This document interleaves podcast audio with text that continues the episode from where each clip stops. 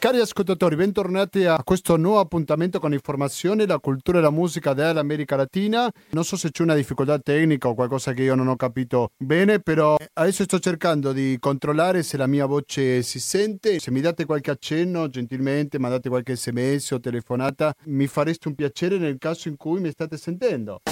Si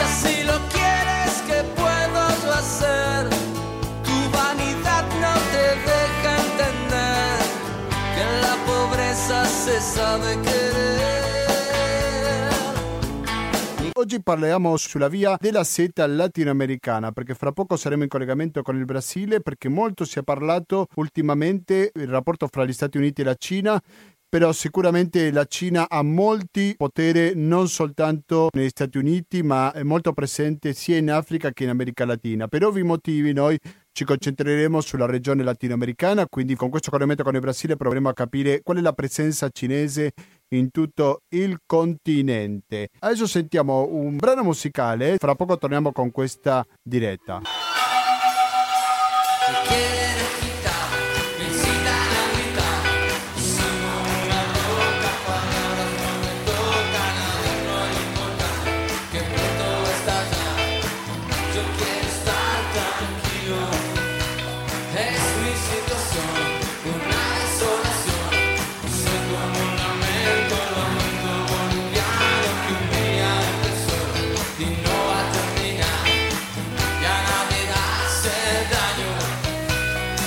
Riprendiamo con questa edizione di Latinoamericano, dovrebbe sentirsi la mia voce, me lo auguro di sì. Dopo faremo il collegamento con il Brasile, per intanto volevo condividere con gli ascoltatori latinoamericano una notizia che arriva dal Messico o più precisamente dal confine del Messico, non con gli Stati Uniti, bensì al sud con il Guatemala. Messico blocca mille migranti dal Guatemala verso gli USA, afferma l'ANSA, dice Washington incontro Pompeo-Ebrard su crisi, confini e dazi. Le autorità messicane hanno avviato oggi nello stato meridionale di Chiapas un'operazione per bloccare una carovana di circa mille migranti provenienti dal Guatemala entrati in Messico all'alba con l'obiettivo di raggiungere la frontiera degli Stati Uniti.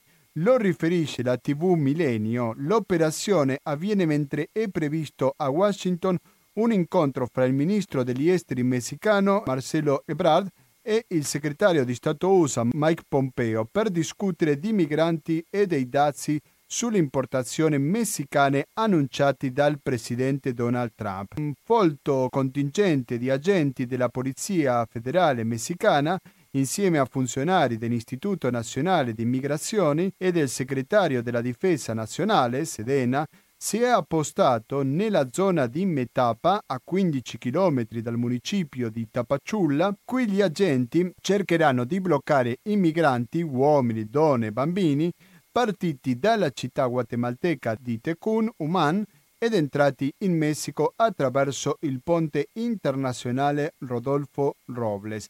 Apparentemente i membri della carovana non dispongono dei documenti in regola per transitare sul territorio messicano per cui in caso di fermo saranno portati nel centro per migranti siglo XXI di Tapacciulla o in quello alla frontiera di Hidalgo dove sarà verificata la loro posizione legale. Così conclude la breve informazione che troviamo sull'ANSA. C'è un'immagine di un bambino e un uomo che sta piangendo l'uomo. Dice, un uomo prega di non essere preso dalle autorità stringendo il proprio bimbo durante un raid sulla caravana che dal Guatemala si stava dirigendo verso gli USA. Ecco, le cose che mi dispiacciono di questa informazione che per una questione di urgenza, della cronaca, come succede spesso, non sappiamo le storie perché io vedo la foto di questo uomo di abbastanza giovane, non, non, arriverà neanche ai 40 anni, con questo bimbo così piccolo, lui avrà meno di due anni, suo figlio, e non sappiamo nulla di questa storia perché credo che è importante conoscerle. Su queste stesse informazioni l'ANSA fa diversi approfondimenti, ricorda che la maggior parte dei honduregni punterebbero poi verso gli USA per chiedere asilo. Questo naturalmente che si collega l'argomento di cui abbiamo parlato sia lo scorso anno che questo, ovvero della carovana di migranti che molte volte partiva dall'Honduras. C'è stato un momento in cui questa carovana ha raggiunto un picco molto alto di migranti, però la situazione non è cambiata granché, non era inesistente prima e non è sparita dopo questo clamore mediatico di cui si è parlato per qualche settimana anche in Italia. Questa settimana sono stato in un incontro dove erano presenti due figlie di Berta Cáceres, ne abbiamo parlato due edizioni fa di Latinoamericano, e allora l'ho chiesto a Bertita, c'è una delle figlie di Berta Cáceres, l'ambientalista che è stata uccisa nel 2016 per la carovana ai migranti, perché lei è dell'Honduras e l'Honduras è un punto centrale perché molte volte le carovane iniziano in Honduras. E lei mi dice che la situazione continua, anche se nessuno ne parla qui in Europa. Però la carovana di migranti con l'obiettivo finale degli Stati Uniti non si è mai interrotta, magari in proporzione minore, però non è mai smesso. Alcuni si sono conformati con arrivare in Messico. Il Messico offriva una specie di permesso umanitario, però a un certo punto ha detto basta e questo ha provocato la notizia di cui abbiamo dato conto poc'anzi. Quindi si va di male in peggio sotto un certo punto di vista se pensiamo al confine fra il Guatemala e il Messico. E poi c'è un importante gruppo alla frontiera fra il Messico e e gli Stati Uniti. Sembra incredibile, però già il fatto di arrivare a questa frontiera per molti migranti è un traguardo. Naturalmente che manca la spinta finale, ovvero il American Dream, come dicono spesso, no? cioè attraversare questa frontiera e arrivare agli Stati Uniti. Naturalmente che queste situazioni si ripetono, no? ogni tanto un gruppo di migranti riescono a attraversare la frontiera e poi c'è negli Stati Uniti la doppia morale, per così dire perché ci sono quelli che dicono basta i migranti, non vogliamo di più, devono rimanere dall'altra parte della frontiera col Messico, però poi molti lavori umili vengono fatti da questi messicani che sono disposti a lavorare per pochi soldi. E quindi questa situazione di clandestinità, per così dire, una situazione così difficile per i migranti, fa il gioco di quelli che sfruttano questa immigrazione, perché mentre meno diritti hai, mentre più sacrifici devi fare per arrivare agli Stati Uniti, avrai meno pretese una volta che sei riuscito ad attraversare la frontiera. Si possono fare parallelismo con l'Europa? Non si possono fare? Io sono curioso di capire cosa pensano gli ascoltatori di latinoamericano e per questo do il numero che è lo 049 880 9020 880 9020 se appartenete al gruppo dei più timidi per così dire e volete dire la vostra attraverso l'SMS, certo che lo potete fare. Qual è il numero? 345 189 1685 ancora 345 189 16 85 continuate all'ascolto della cooperativa. Adesso sentiamo la Muraglia Verde. Oggi siamo accompagnati da Los Enanitos Verdes che è una band storica dell'Argentina che ha avuto un'epoca d'oro soprattutto negli anni 90 e anche 80 Ecco, sentiamo questo brano e quando torniamo siamo sempre in diretta sulle frequenze di Radio Cooperativa. Vedo il messaggio di Paolo che dice che si sente bene, quindi grazie, grazie mille Paolo per essere d'ascolto e per mandarmi questo sms. È bello sapere che uno non parla senza che gli altri ascoltino.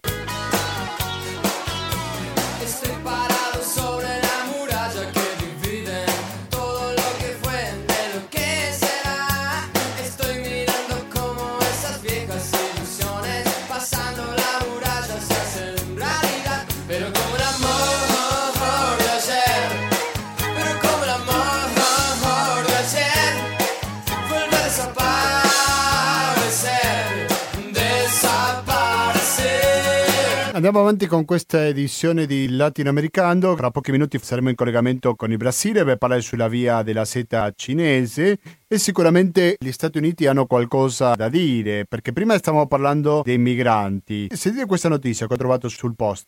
I dazi di Trump contro il Messico per fermare i migranti è l'ultimo tentativo del presidente statunitense di fermare l'immigrazione, anche se le due cose non c'entrano nulla. Beh, è interessante, no? L'economia da una parte e i migranti dall'altra. Sorprendono tutti, afferma l'articolo, come è accaduto spesso negli ultimi anni, il presidente statunitense Donald Trump giovedì ha annunciato su Twitter che dal 10 giugno entreranno in vigore dazi del 5% su tutte le merci importate dal Messico, che i dazi aumenteranno fino a che il Messico non fermerà il passaggio dei migranti irregolari verso gli Stati Uniti. Un comunicato diffuso dalla Casa Bianca poco dopo l'annuncio di Trump ha spiegato che i dazi che entreranno in vigore il 10 giugno aumenteranno al 10% l'1 luglio e che poi aumenteranno in tre mesi successivamente al 15, 20 e 25%, rimanendo a quel livello fino a che il Messico non interromperà l'arrivo di migranti negli Stati Uniti.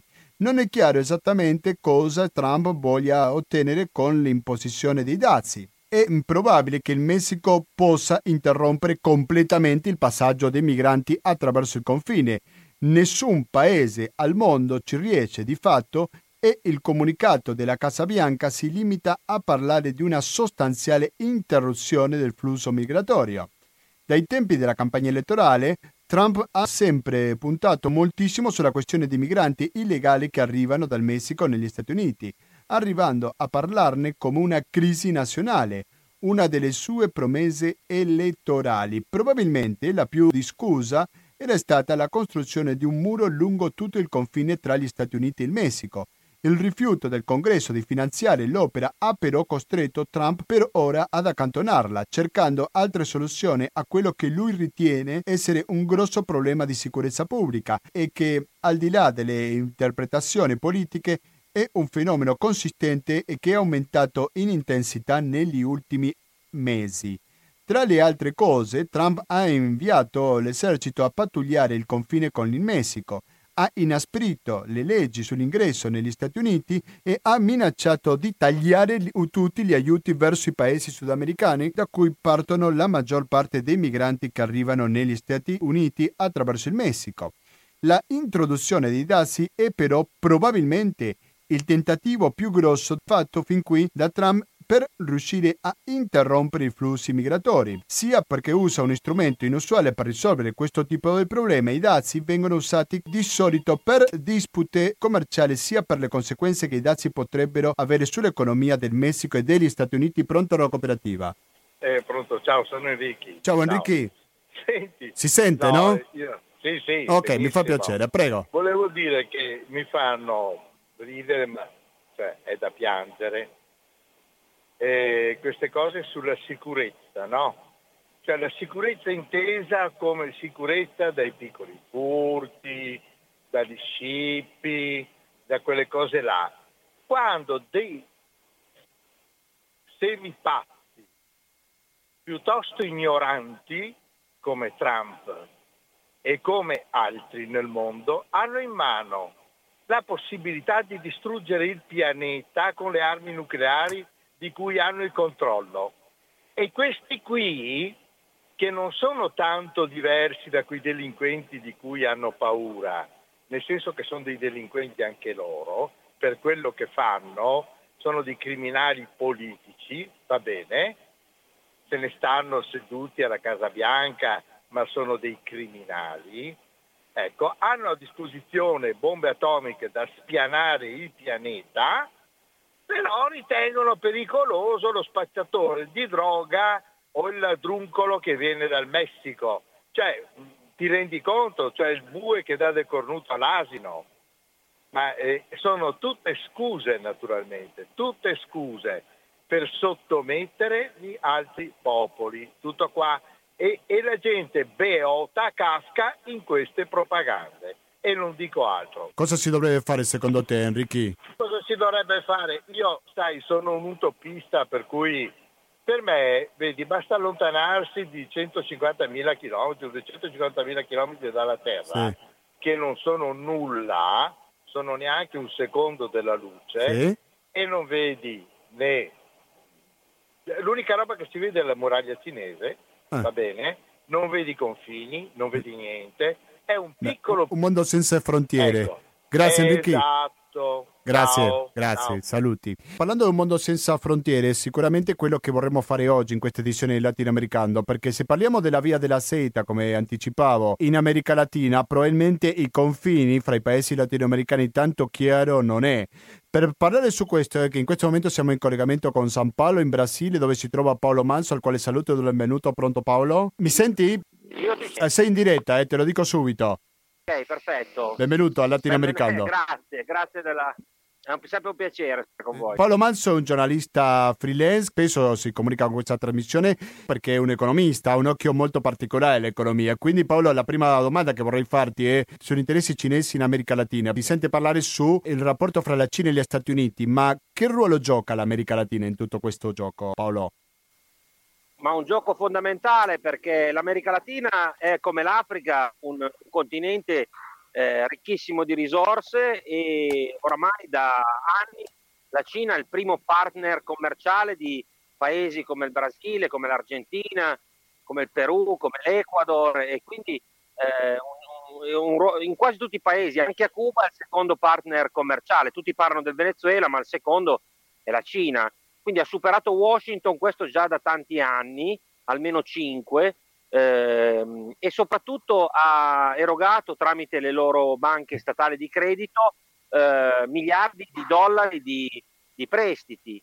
Eh, basti pensare che per esempio eh, 60 miliardi eh, di dollari sono stati imprestati a- al Venezuela, ma non solo al Venezuela, è un, è un discorso che esula eh, più, se vuoi, anche il discorso solo politico o economico, ma addirittura diventa un discorso proprio di presenza e di, e di- e di- e di globale.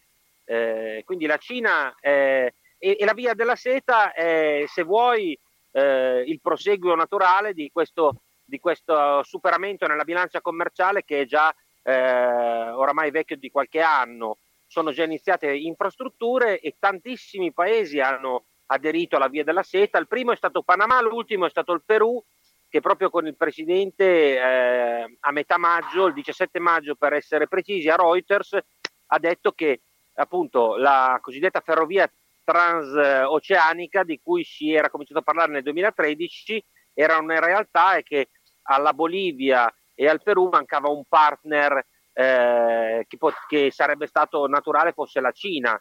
Questo l'ha detto il presidente del Perù non più tardi di eh, tre settimane fa.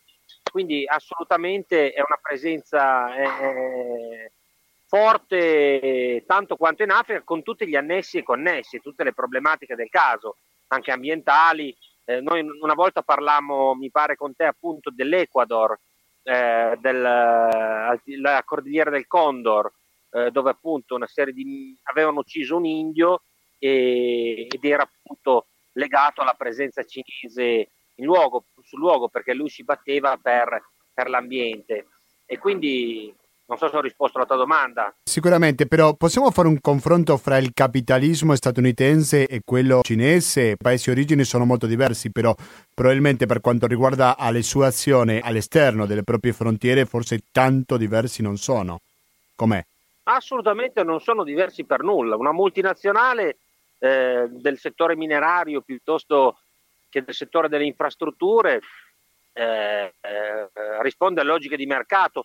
Scherzando, mi ricordo su Bloomberg eh, di aver sentito che il miglior capitalismo funziona in Cina, dove tu hai un sistema stabile, dove non avresti mai un Trump al potere, tanto per dire che eh, fa dichiarazioni che si contraddicono a seconda della settimana.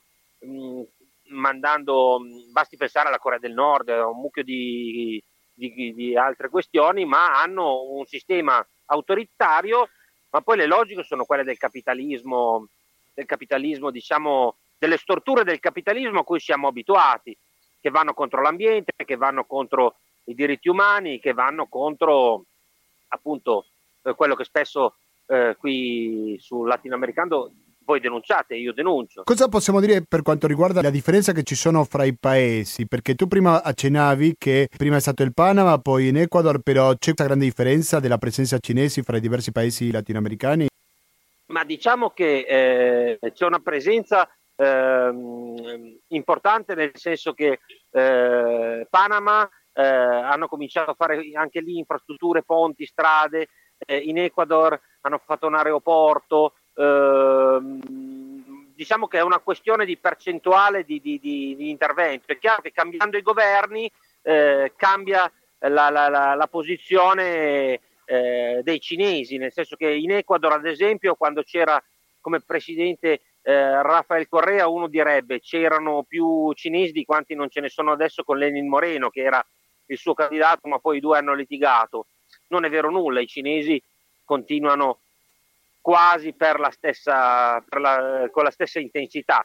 Diverso il caso del Venezuela, diverso il caso di Cuba, dove chiaramente l'intervento statunitense è andato a, diciamo, a creare tensioni anche geopolitiche.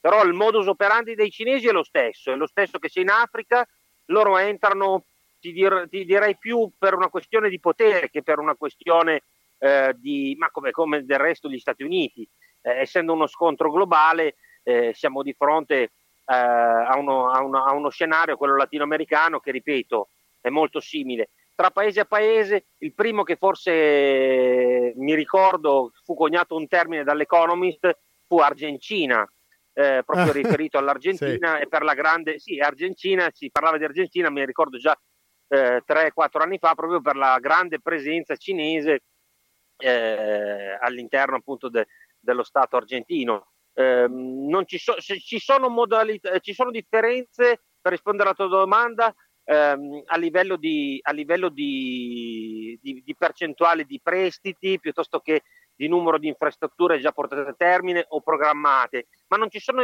differenze ideologiche, tanto per dire. Eh, quando c'è stato eh, anche lì circa un mese fa ehm, in Cina la, la, una riunione eh, sulla appunto, ruta della seda, cioè la via della seta, l'unico presidente latinoamericano presente era Piñera, il cileno, che voglio dire, eh, c'entra poco, cioè è di, è di centrodestra considerato.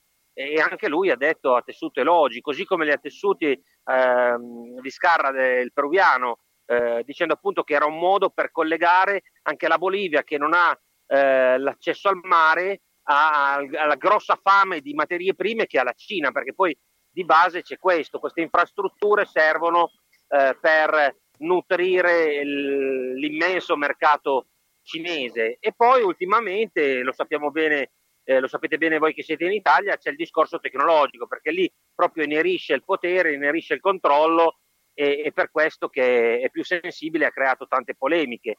Huawei, tanto per dire, eh, in Venezuela si parla di G3, non di, G, di, di, di G5.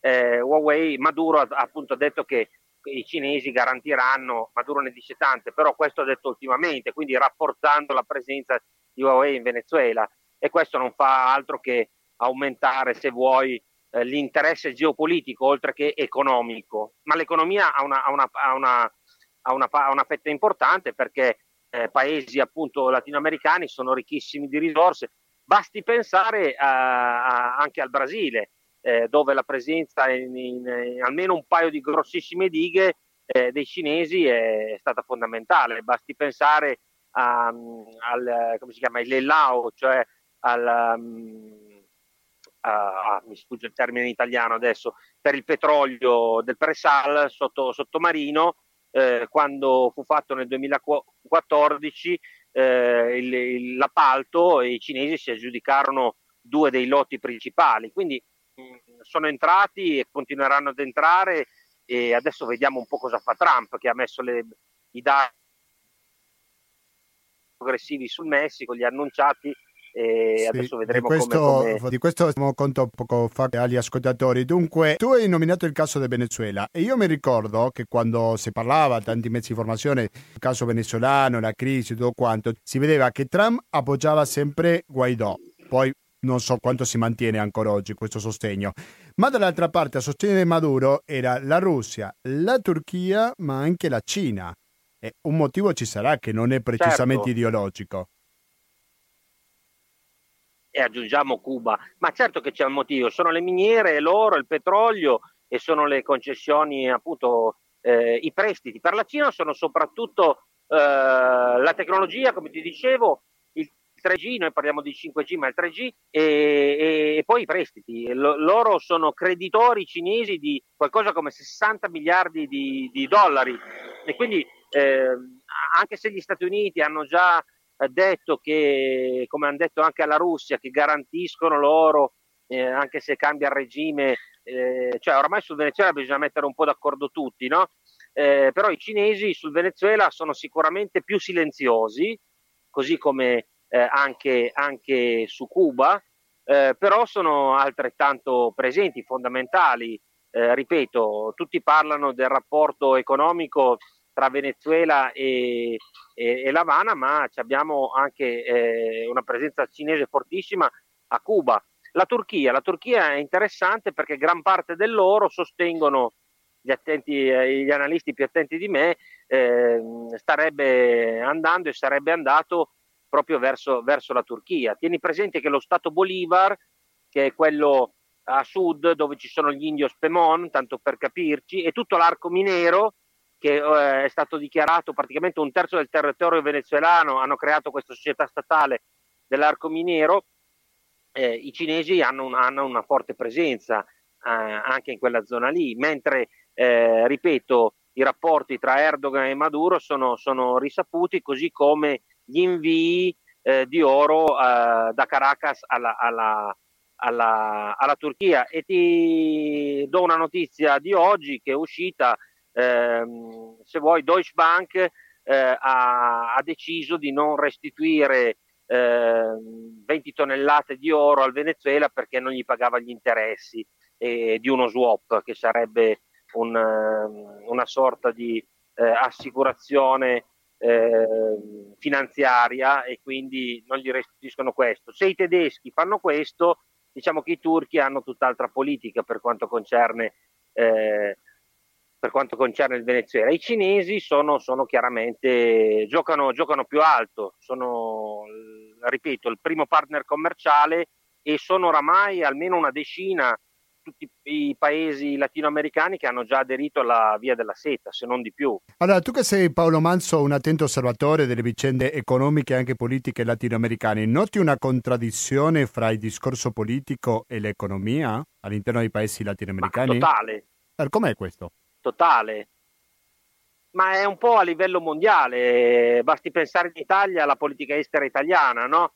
Il Venezuela è un case study, penso, per quanto concerne l'Italia. Si dice una cosa, ma poi so- sovente eh, si va esattamente il contrario. Se vogliamo gli Stati Uniti col Venezuela, le parole tra Chavez e, e le amministrazioni da, da Bush Junior a, a, Barack Obama, e adesso chiaramente Trump complica tutto perché ha un modo eh, molto irruente, muscolare, ma anche appunto eh, fatto di, di, alti e bassi, no? basti pensare, ripeto, alla Corea del Nord a far la pace e poi ci ha litigato.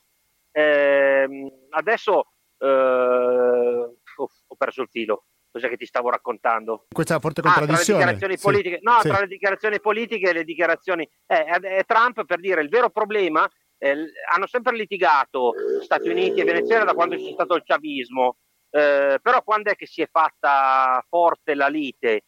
Quando da gennaio, proprio in seguito al, al, all'emerso questo Guaidò, eh, Trump, eh, o chi per lui, nella fattispecie eh, i ministeri preposti, eh, hanno smesso di, di acquistare qualcosa come 450 eh, mila barili al giorno dagli Stati Uniti e quindi, eh, scusa, da Cuba. Gli Stati Uniti pagavano qualcosa come 30 milioni di dollari al giorno a Maduro, questo fino a metà gennaio di quest'anno. Ti fa capire che per vent'anni ci sono state un certo tipo di dichiarazioni, ma totalmente contraddette eh, poi dai, da, da, dai, flussi di cassa monetaria e dagli interessi economici. Sì, anche... Ma anche così l'ENI, piuttosto che tutte le altre compagnie, la Repsol spagnola, eccetera, nel momento in cui il Venezuela, gli unici soldi cash che riceveva dalle esportazioni petrolifere eh, non entrano più in cassa, a quel punto lì veramente la crisi esplode e coincide con, eh, con eh, l'entrata in scena di, di Guaidò. Eh, il 10 di eh, gennaio eh, Maduro gli finisce il mandato e il 23 di gennaio Guaidò si autoproclama presidente ad interim. Eh, tra le due date c'è l'annuncio degli Stati Uniti che smettono di pagare cash, una cosa impensabile fino a pochi mesi prima, eh, metà del, del, petrolio che è esportato dal Venezuela. Questo per farti capire, limitandoci al caso se vuoi più interessante, eh, come sovente le dichiarazioni roboanti politiche siano contraddette poi dagli interessi economici. Sì. In Italia il Venezuela è che stadi perché abbiamo un sottosegretario della Lega che di fatto ha riconosciuto eh, Guaidò e l'altro sottosegretario dei 5 Stelle che di fatto eh, continua a riconoscere Maduro. Quindi siamo l'unico paese, se vuoi, dei- di quelli del G7 che non ha riconosciuto Guaidò proprio per questa politica del doppio binario che se vuoi è una tradizione tutta italiana eh, di, eh, di tenere due piedi in, in due scarpe e che contraddicono poi gli interessi economici che tra Italia e Venezuela sono, sono enormi e non stiamo qui ad approfondire. Ti cambio di tema perché vorrei capire se tu sai qualcosa sul canale di Nicaragua, di cui c'è un progetto che non si è mai concretizzato, e se c'è qualche capitale cinese all'interno di questo possibile canale. Non so che aggiornamento hai al riguardo, Paolo. Ma guarda, lì eh, c'era eh, eh, questa notizia è vecchia di anni anche lì, perché poi sovente come con la ferrovia eh, transoceanica che dovrebbe collegare l'Oceano Pacifico con l'Oceano Atlantico, eh, che se ne parla e, un paio d'anni dopo, 2015, eh, con Ortega chiaramente era già presidente. E, mh, e c'era un investitore che era legato ad Hong Kong, Mm, però non, è, non, non si è mai capito bene, io non ho mai approfondito il discorso, eh, che chiaramente eh, chi ci fosse dietro, dietro chiaramente c'è però lo Stato cinese, perché voglio dire, sì, Hong Kong eh, fa parte della Cina, seppure eh, eh, eh, eh, ha uno status differenziato anche per quanto concerne la libertà di stampa, eccetera. Eh, grosse novità non ne vedo se non quelle geopolitiche che potrebbero far propendere a pensare che questo canale eh, abbia rafforzato le tensioni perché chiaramente è antitetico agli interessi per esempio eh, del canale di Panama. Tieni presente che del canale del Nicaragua se ne parla da oltre un secolo era un'alternativa se vuoi al canale di Panama no? per collegare però ci sono tutta una serie di problemi ambientali che i campesinos nicaragüensi avevano protestato a suo tempo e eh, nelle dimostrazioni recenti eh, oltre agli studenti sicuramente anche una parte di, di, di lavoratori e agricoli che eh, sarebbero interessati da questo percorso eh, diciamo che eh, sono tutt'altro che contenti anche per l'impatto ambientale che ha che ha questo canale perché è un'opera monster. Questo ha causato la protesta preventiva, per così dire, da parte dei contadini nicaragüensi, giusto? Certo, esattamente, preventiva anche perché poi, se ne, ripeto, era stato annunciato un po' come la, la ferrovia, ehm, fuori adesso il Perù di recente eh, nel contesto della via della seta, era stato annunciato almeno quattro anni fa questo canale, almeno quattro anni fa, adesso non ho la, l'anno esatto. Sì, io l'informazione che ho ne parla- eh, sarebbe dal 2013 che è iniziato a parlarsi in un primo caso. no? 2013, allora vedi, 2013 C'è c'è l'informazione come la corretta. ferrovia.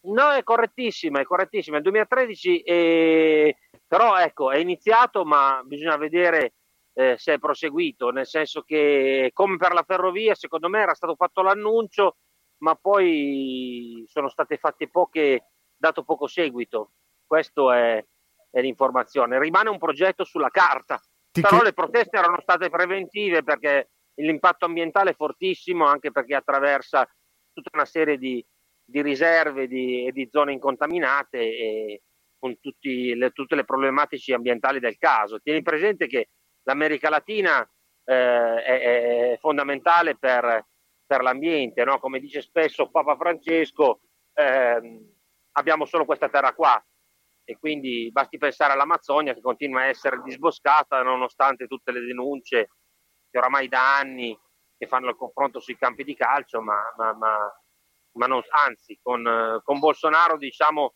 eh, l'obiettivo è continuare sulla, sulla stessa falsa riga se non, se non rafforzare, almeno a livello di annunci. eh. Il discorso dell'ambiente in Brasile è molto lungo perché non si è mai curato nemmeno Oh. nei governi di Lula o di Dilma. Cioè, eh, diciamo Mai, che l'Amazzonia è sempre mai. stata maltrattata. Ma certo, il capitalismo cosiddetto produttivo, se vuoi, Mangabera Unger, che era ministro ai tempi appunto ehm, di Lula e di Dilma, eh, e, e, patrocinava questa- questo concetto di capitalismo produttivo, estrattivista, e di infrastrutture e tieni presente che la famosa di Belomonte, l'ok fu dato nel 2007 eh, a Odebrecht, una cordata di, di, di, di multinazionali, imprese, eh, e poi abbiamo visto che fine ha fatto Odebrecht, ma ricordati le polemiche eh, all'epoca sull'ambiente, anche da parte del, di Cameron, il, il direttore, eh, il regista, no? e, e di Sting che erano intervenuti, ma un mucchio di, di, di, personalità, perché comunque hanno dovuto addirittura deviare il corso del Rio San Francisco, un'opera che ha avuto un, un impatto ambientale enorme. E, e, poi del resto bastino le immagini satellitari per capire mh, il livello di, di violenza che viene fatto oramai da decenni contro l'Amazzonia. Non è un caso che venga chiamato il polmone del mondo, no?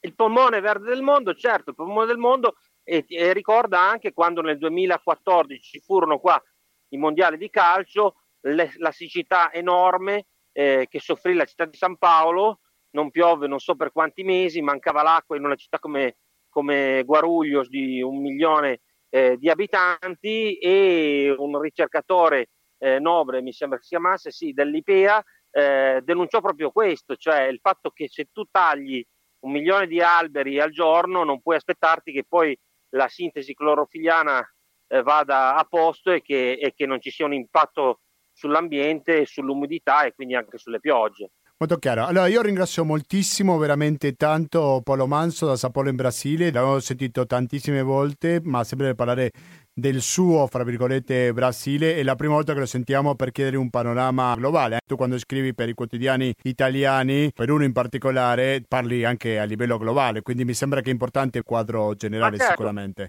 Ah, eh, è fondamentale e segnalo che sul prossimo numero di Popolo Emissione, quello di luglio-agosto, ci sarà proprio un reportage, un'analisi più che un reportage mio eh, sull'America Latina e sui problemi grossi di oggi dell'America Latina, che sono appunto, se vuoi, oltre al problema ambientale, la corruzione, che poi sta dietro alle differenze tra le dichiarazioni dei politici e, e, e poi cosa si fa sul campo, ehm, e eh, la presenza di regimi più o meno autoritari. Eh, a prescindere dall'ideologia. Se parliamo della corruzione in America Latina dobbiamo fare una puntata di almeno 5 ore, minimo. Doc. esatto. Boh, carissimo Paolo, esatto. grazie, grazie buon lavoro naturalmente. Gustavo, grazie a te, sempre un piacere, un abbraccio, so, ciao. Eh, anch'io, dico lo stesso. Era Paolo Manso, giornalista freelance che ci parlava dalla capitale finanziaria di questo gigante chiamato Brasile. Noi ci dobbiamo salutare perché ormai sono le 20 e 16 minuti. Mi sono permesso di sforare qualche minuto del mio tempo a disposizione per il semplice motivo che fra poco sentiremo Io mi racconto, ma è una replica di questa trasmissione, quindi non c'è il solito tempo per cambiare la conduzione.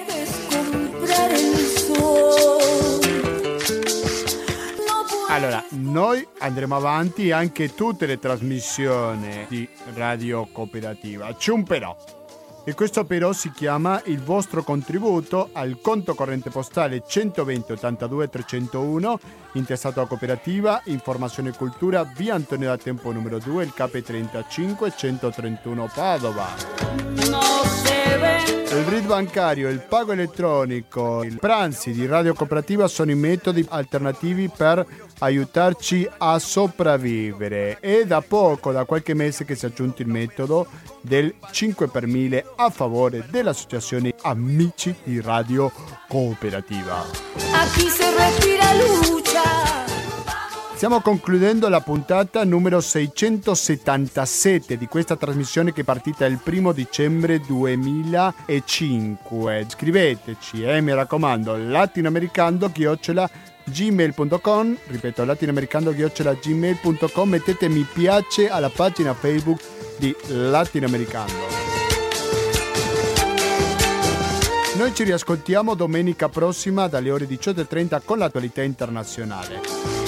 Da Gustavo Claros, grazie e alla prossima.